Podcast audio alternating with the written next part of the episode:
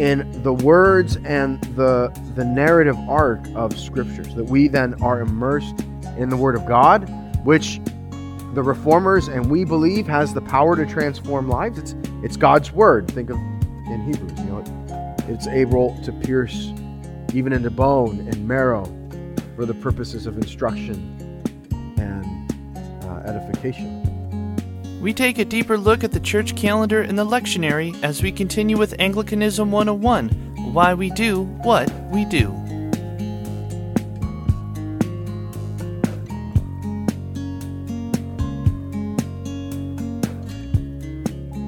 Hello and welcome to the Transforming Lives Together podcast. Whether we think about it or not, our lives are ordered around the days, weeks, and months that make up our calendar. It's one of the ways in which we understand and interact with time. Unfortunately, for many of us, worship of the triune God is just one item among many that fill our calendars.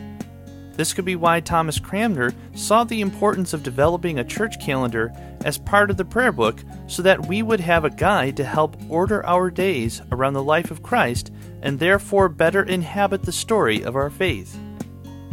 For these next two episodes, it will help if you have a copy of the 2019 Book of Common Prayer, as Father Thibault will be pointing out quite a bit in the lectionary and calendar. If you do not have the prayer book, you can purchase a physical copy or download a digital copy from AnglicanChurch.net. Before we turn it over to Father Thibault, we want to say thank you for your time as you tune in each week. We pray you are blessed and encouraged by the content of this podcast. Please don't forget to subscribe to stay up to date with the latest episodes. And if you have enjoyed what you're hearing from this podcast, please help us out by leaving a five star rating and review. Your positive feedback will help us reach more people with this podcast. And now, here is Father Thibault with the first part of the third of Anglicanism 101 Why We Do What We Do.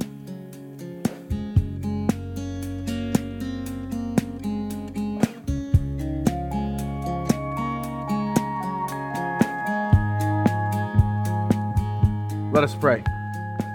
Ineffable Creator, who from the treasures of your wisdom have established three hierarchies of angels, have arrayed them in marvelous order above the fiery heavens, and have marshaled the regions of the universe with such artful skill. You are proclaimed the true font of light and wisdom, and the primal origin raised high beyond all things. Pour forth a ray of your brightness into the darkened places of our minds Disperse from our souls the twofold darkness into which we were born sin and ignorance. You make eloquent the tongues of infants, refine our speech, and pour forth upon our lips the goodness of your blessing. Grant to us keenness of mind, capacity to remember, skill in learning, subtlety to interpret, and eloquence in speech. May you guide the beginning of our work, direct its progress, and bring it to completion. You who are true God and true man, who live and reign, world without end. Amen. All right. So tonight is our final lesson in this three part mini series. Uh, tonight we're going to do be a little bit more practical than we have been. We're going to look in the prayer book and we're going to go through much more of it, and so it'll be a little bit more tactile. You'll get to hold something in your hands, and we'll look at how to implement the, some of the different parts of the prayer book. We're not going to get into all of the pastoral services or the episcopal services. Uh, we covered that some of that the first night when we covered the the regular worship service, uh, but some of the other ones would we need more time. And I really want to make sure that we have the opportunity to, to get into the things that you can apply to your own spiritual formation. So tonight we're going to look at uh, the daily offices. We're going to look at parts of uh, elements of the daily offices so that you can apply those to your life. Before we do that, though, I want to sort of recap where we've been quickly. Now, if you recall, we began with the analogy from the Dawn Treader, the ship there being an image of the church. Remember that we saw the ship that was on the voyage to Aslan's country, and we met the people that were on it on the way, and we said that there was a picture there for us to think about what the church is.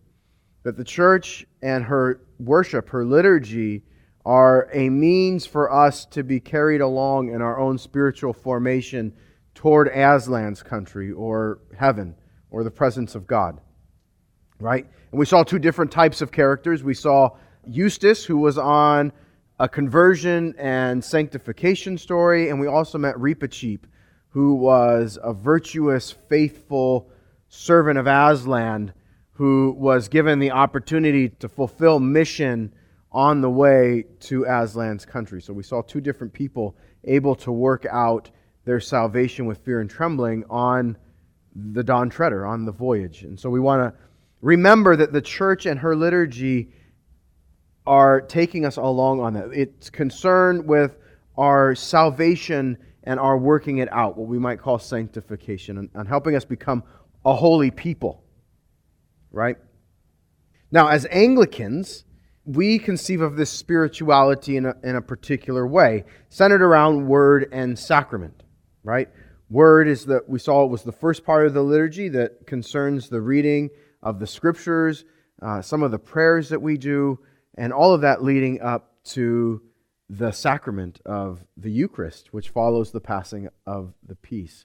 And for Anglicans, these two word and sacrament form the warp and the woof of our spirituality. Right? So we sort of work that out. And as such, we are consider ourselves to be people of two books. The Bible, scripture first, and then the prayer book. And in fact, the prayer book, we'll see, has a lot to say about scripture. In large part, it exists to help us get into scripture. So, we focus ourselves around word and sacrament. We are people of two books, Scripture and the prayer book. And both of these things are meant to recalibrate our hearts by participating in what we call the divine liturgy, or think of heavenly worship. Think of the book of Revelation, right?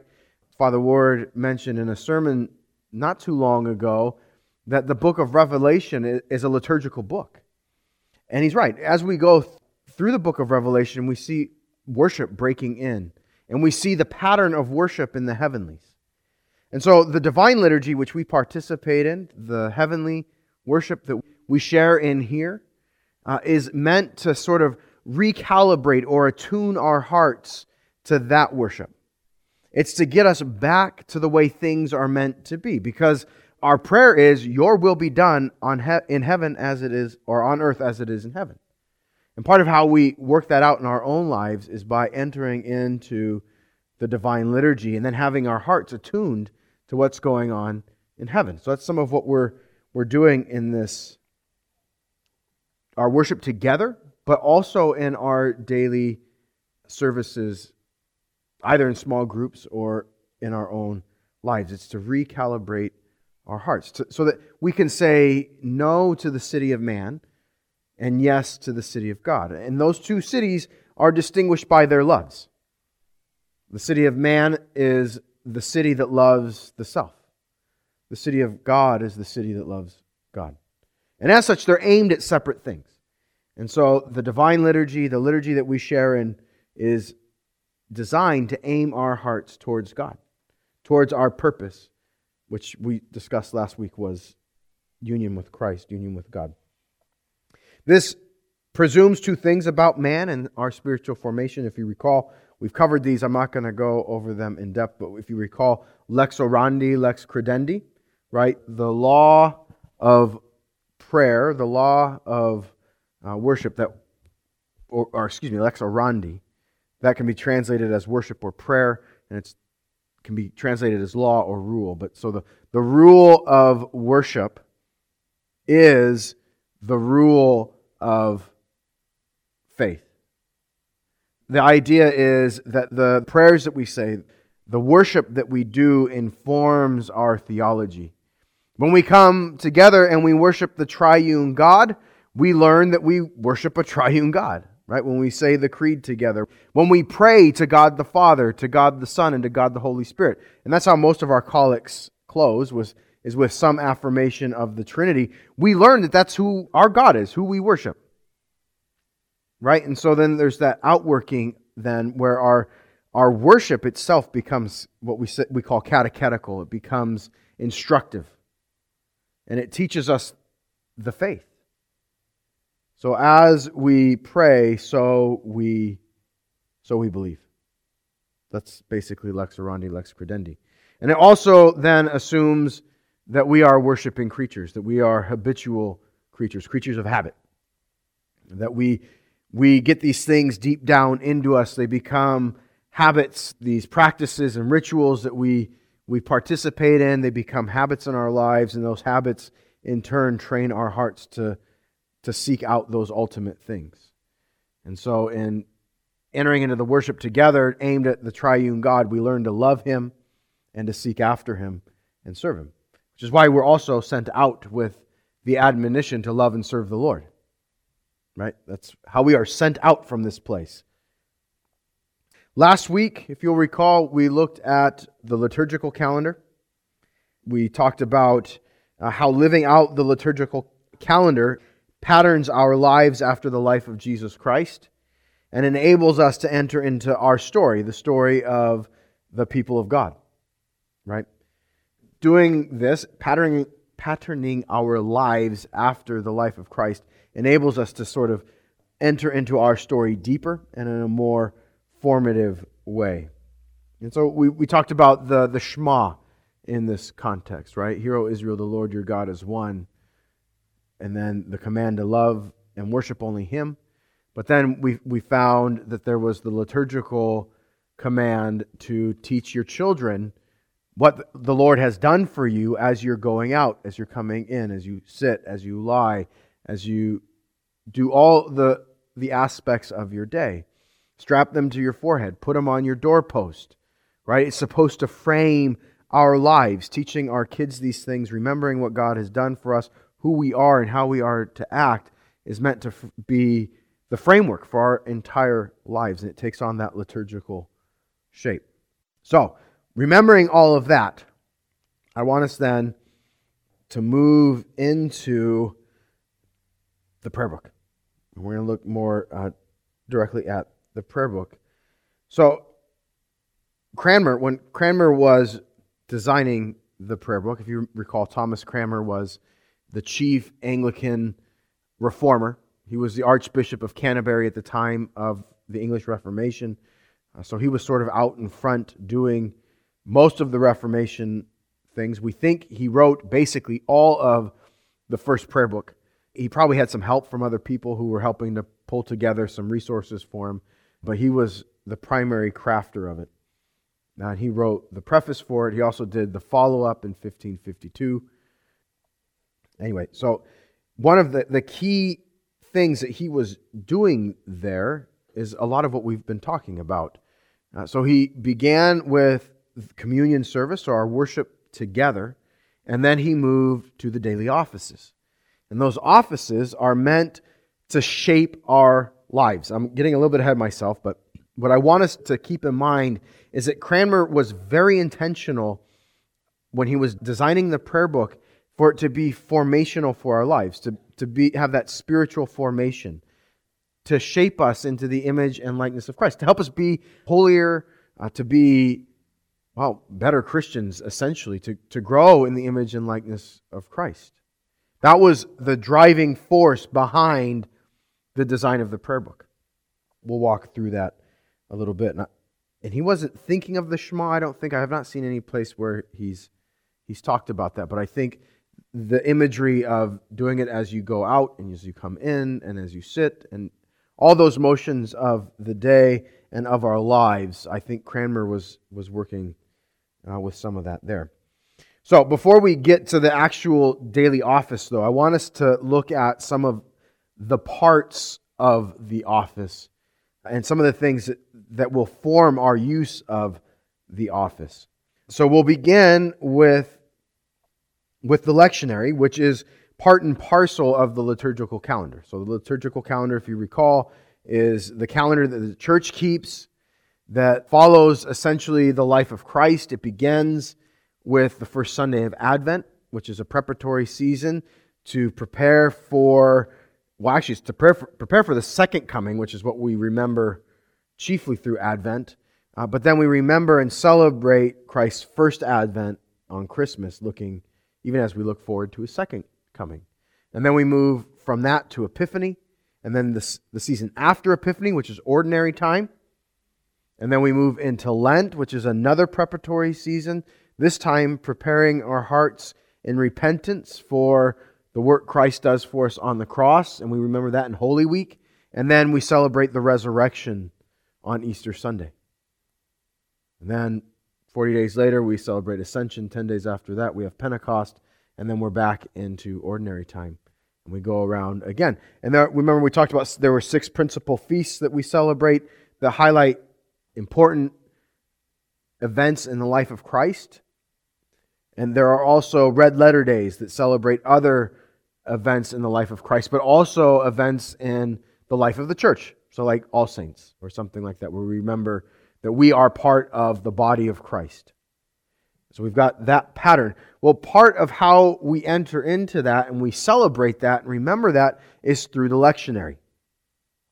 The lectionary is a col- it's not the collection, it's the, the assigned readings for given days given weeks, and given feasts. And in fact, we can argue that the calendar and the lectionary, not only do they go together, so that they're part and parcel for one another, and that you can't really do one without the other, but it could also be argued, and in part because Cranmer basically said as much, uh, that one of the major inspirations of Cranmer's reforms in the prayer book was to immerse us more deeply in Scripture.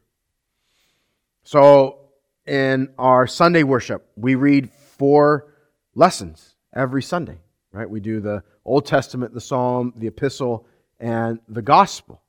Up until that point, there wasn't that much explicitly read. But not only that, large portions of that service are basically taken right out of Scripture. Many of the prayers that we say, the calls and the responses, think of the words of institution in the in our Eucharistic worship. You have the the arc, the salvation arc, which is a summary of Scripture. The whole thing is meant to immerse us in the words and the, the narrative arc of Scripture, so that we then are immersed in the Word of God, which the reformers and we believe has the power to transform lives. It's, it's God's Word. Think of in Hebrews, you know, it's able to pierce even into bone and marrow for the purposes of instruction and uh, edification. Right? I'm paraphrasing there. It, it, says more than that, but, but you get the point. And so that one was to be front and center. And then in, in the other offices that we'll see, the daily offices, we have the assignment of more scripture, which is to be read, and more quotations and more references and allusions to Scripture so that it's continually washing over us as we go through the motions of our life. In every moment that we celebrate through the prayer book, which is basically all of them, Scripture is being poured over us so that our lives then begin to conform to it, to the story that's being told there, to the life of Christ through his words. And then in the sacrament, then we receive the grace of Christ to live that out. So it's word and sacrament. So we get all of this scripture, right? But Cranmer makes sure that we do that we have the creeds in front of us as well. And the significance of that is that the creeds are what we call the rule of faith. The creeds are the lens by which we read scripture. They are taken out of scripture, but they are then given to the saints. They're handed down to us so that we know what the meaning of scripture is. So that when we see Jesus' baptism, for instance, where you have God speak from heaven and you have the dove descend and alight on the Son who's coming up out of the water, that can be read a lot of different ways. And we take it for granted because we know the creeds. So we take it for granted that that is the Trinity. We see Father, Son, Holy Spirit when we see that. But heretics have read that too. They've justified their use of that story too to justify their own heretical ideas. So like Jesus was adopted at that moment for instance because the son the Holy Spirit descends upon him and At that moment, he is anointed as the Son of God. He wasn't born that way. That's just one way it's been read. But because we have the creeds, and we say those creeds every Sunday and every day in the daily office, then we are trained to see that as the Trinity. And so we are brought into Orthodox reading of the Scriptures by having that handed down to us. Rule means like standard, right? It is a standard for our faith. And so when we're given that in the daily offices, when we're given that in our baptism, then when we come to Scripture, we learn how to properly read Scripture. Does that make sense? And so Cranmer gives us both. He gives us, he just washes us over with the Scriptures, but then he also helps us to understand what's before us. And this was some of his grand design, as it were. So let's, uh, let's look at the lectionary. If you pull out your red prayer books uh, in front of you, we're going to turn to page 716, which is all the way towards the back. And I commend to you, if you have your own prayer book at home, read some of the introductions into these various sections. Read the preface into this prayer book. It begins on page two Archbishop Foley and Archbishop Bob Duncan wrote that together, explaining some of why they did what they did and the different moves that they make. It's, it's very instructive and interesting. They go through a lot of the history in a very condensed form, a lot of history of the prayer book in a very condensed form, and then tell you sort of this is this is how we got where we are. So you might find that instructive. It's only three pages. After the lectionary, there are uh, what we call the foundational elements, is what they name it. Uh, so there you'll find Cranmer's prefaces. He wrote two prefaces, one to the 49 prayer book and one to the one to the 1549 prayer book and one to the 1552 prayer book. Those are both there. The 39 articles are there. The Jerusalem Declaration, uh, Declaration, which was in 2008 at the first GAFCON meeting, that's back there. Those are good things to read to get to know some of the history and the context. We are here on 716, 717. Here uh, you see Sunday, Holy Day, and Commemoration Lectionary. The primary part of this is the Sunday lectionary, which is different than the daily office. So, in the Sunday lectionary is split up into a three year cycle year A, year B, year C. The first day of any year is Advent 1, the first Sunday of Advent. So this past December, uh, whatever it was when we started Advent 1, we began year A. So we are in year A presently. When we get to Christ the King Sunday, which is the last Sunday of the year, that'll be the final day. And then Advent 2 next year, or actually it's Advent Advent 1, which will be in 2020, we'll move to year B and then to year C. In each year, and actually one of the, the nice things about this prayer book versus the 79, in the 79, it was you had all of year A, and then you had all of year B, and then you had all of year C. And that was great for the year that you were in, but if you wanted to compare the readings for, for any given year, it was did a lot of page flipping. In this book, they've put them all into columns. And so you can see in, for instance, the first Sunday in Advent, there on 717, you can see the readings for year A, year B, and year C. And you can see what the differences are for each one of those. And on down it goes through the year. Uh, note that in, well, you won't be able to note that here. Let me tell you. One of the complaints about the lectionary that we used in the 79, uh, and there were actually two different lectionaries. There was the common lectionary, which is what we tended to use here before we switched to this lectionary. And then there was the revised common lectionary.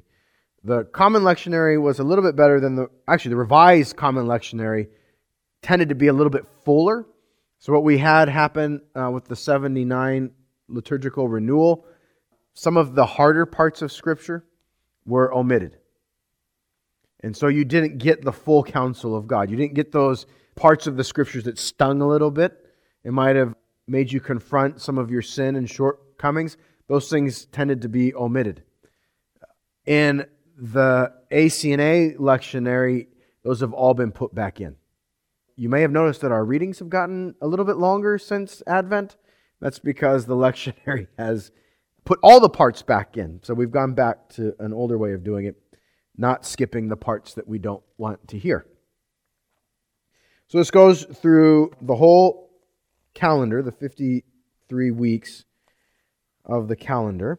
And actually, there are more, more Sundays there because of how the Sundays after Easter work, but that's complicated, um, and we don't need to get into that. You'll see, uh, if you go through it, you'll see that they've also highlighted certain of the the red letter days and the the principal feasts. So you have like the circumcision and holy name of our Lord Jesus Christ on January 1. Uh, you have Epiphany on January 6. Some of those various things. But if you keep going uh, to page 730, you find uh, a list of holy days there. These are mostly red letter days, saints' days. So you see there at the top, you have the Feast of St. Andrew, uh, St. Thomas, St. Stephen, and it keeps wrapping around. And so you can follow follow these feasts as we go through the year. These usually don't land on a Sunday. They, they usually land on a different day. So last week when we talked about implementing some of the feasts into your, your daily life, this is how you can figure out what some of those, those feasts are, what their dates are, uh, and also the scripture readings that are assigned for each one of them. Usually, what they do with those, the lectionary readings for a given saint's day, is they look at that saint and see what is a prominent element or theme of their life. You know, were they a missionary? Were, were they a teacher? Did, were they a martyr? Something like that. Where did they serve? And then they pick scripture readings that sort of pull that out a little bit so that they are instructive and also a, an example to us. You have on page 733 uh, propers for various occasions. Uh, you can find the propers in the prayer book. Uh, so you have, uh, well, we'll get to that actually. I'm not going to skip ahead. We'll get to that. On page 734, there is the introduction to the daily office lectionary. This is the lectionary that you will use for the daily offices. When Cranmer first designed it, what he wanted to do was to take you through the fullness of Scripture, through the full counsel of God in one year. That's a lot of Scripture reading in one year for each day to get through it. So now we have the option to do a two year cycle. You can do it in a one year cycle if, if you have the time and you feel com- convicted to do that. You can do it in one year, and, the lectionary set up for that. Uh, but it's also set up so that you could break it into two years, which is how we had it in the 79 prayer book before. Note also to in the, the three year Sunday lectionary as well as in the daily office, you don't get every verse, every chapter. And that's especially true in the Sunday lectionary. Uh, you just, there aren't enough Sundays in a three year cycle to get through every book of the Bible. Uh, and even in the daily lectionary, they, they skip parts. So what they'll do is they'll give you, say, in some of the smaller books, like a book, the book of Ruth, We'll get maybe one or two chapters from the book of Ruth that give us the, the punchline, as it were, for the book. What is the main thing to take away from this? And then we're exposed to the book of Ruth, uh, but we're just not immersed in it the same way. So you might want to do some supplemental things. Um, but you get every book, at least part of it, so that you get a sense of what that particular book is about and you get like the really the more important books that i don't is that the way i want to say it uh, The, the church has emphasized certain books more than others. So, like for instance, you get all of Deuteronomy and all of Exodus. You don't get all of Leviticus. You get the highlights of Leviticus. We don't get all of Numbers. We get the highlights of Numbers. Uh, we get all of Genesis, though. We get all of Exodus, and then we get all of Deuteronomy at the end. Are Leviticus and Numbers not important? No. There are more important things there, and so the church, in her wisdom, has said, okay, let's make sure people get like Yom Kippur, and they understand what that is, and we'll, we'll leave them to, to read the rest on their own. So, 735. Uh, it's pretty easy to follow. Well, that's the, the psalm there. So, 738, you have January, right? And then it enumerates the various days. On the far left column, so you have the, the far left column, you have the dates. Uh, and then in a, italics in that same column, you have different feast days. So on the 6th, you have Epiphany. On the 1st, circumcision in name. On the 18th, confession of Peter. On the 25th, conversion of Paul. And so in those, like on, for the conversion of Paul, we take a break from Genesis and we get Acts. Well, that's the only one that changes, but some, some of these you, you get more change. So you got two pages of January there and after, on the, the left hand side, on page 738, you have following January, uh, in parentheses, you have 1. And on page 739, you have January, parentheses, 2. If you are going to do the one year cycle, you make sure to read both morning prayer and evening prayer in the same day. And that's how you get the one year cycle. If you're going to do the two year cycle, you read morning prayer the first year, the readings assigned for morning prayer the first year, and then the readings assigned for evening prayer the second year. So if I were going to be doing the two year cycle, if I were going to do morning prayer on January 1st, I would read Genesis 1, I would read John 1, chapter 1, 1 through 28 and Psalm 1 and 2. And then the next day, I would read, well, that's if I were doing the two year. And then in the evening, I would do Psalm 3 and 4, I would do Galatians 1, and I would do Luke 2, 8 through 21. If I were going to do the two year cycle, then I would just read Genesis 1, John 1, 1 through 28, and Psalm 1 through 2. Does that make sense? Okay to the Psalter. You'll see there on, well, we'll get to the Psalter in a minute. And then it goes through the full year January, February, March, April. Uh, between March and April, you have special readings assigned for Maundy, Thursday through Easter Day. Maundy, Thursday is the, the Thursday before Easter, so the Thursday in Holy Week. And then you also have uh, on 745, you have readings for Ascension and Pentecost. So those would those readings would change. And the reason that they have them set aside is because the Easter changes every year. Right? So if Easter changes every year, then Maundy Thursday changes every year. So you have to adjust the lectionary accordingly. You just take out the readings for those days. You just like skip them. Do the or replace them and don't don't worry about going back. You'll get them another year. Uh, and then April, May, June, July, August. Thought there was another. No. Okay. So that's the lectionary. How might you incorporate it in your own life? Well, use it daily. Get into the habit of reading the scriptures according to the lectionary each day. Would be one way to do it. Uh, we also talked about using it or getting into the, the calendar and shaping your life around the, the church calendar. Well, don't just sh- shape your life around the calendar, but use the lectionary as part of that.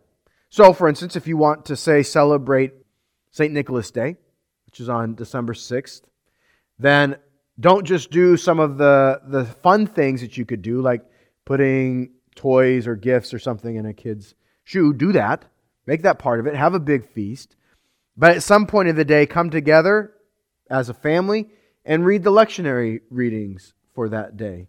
And think about who, who St. Nicholas was, his life, and the, the readings, and how all that points you towards Jesus and how you can be a better disciple based on his example and the lectionary readings for the day.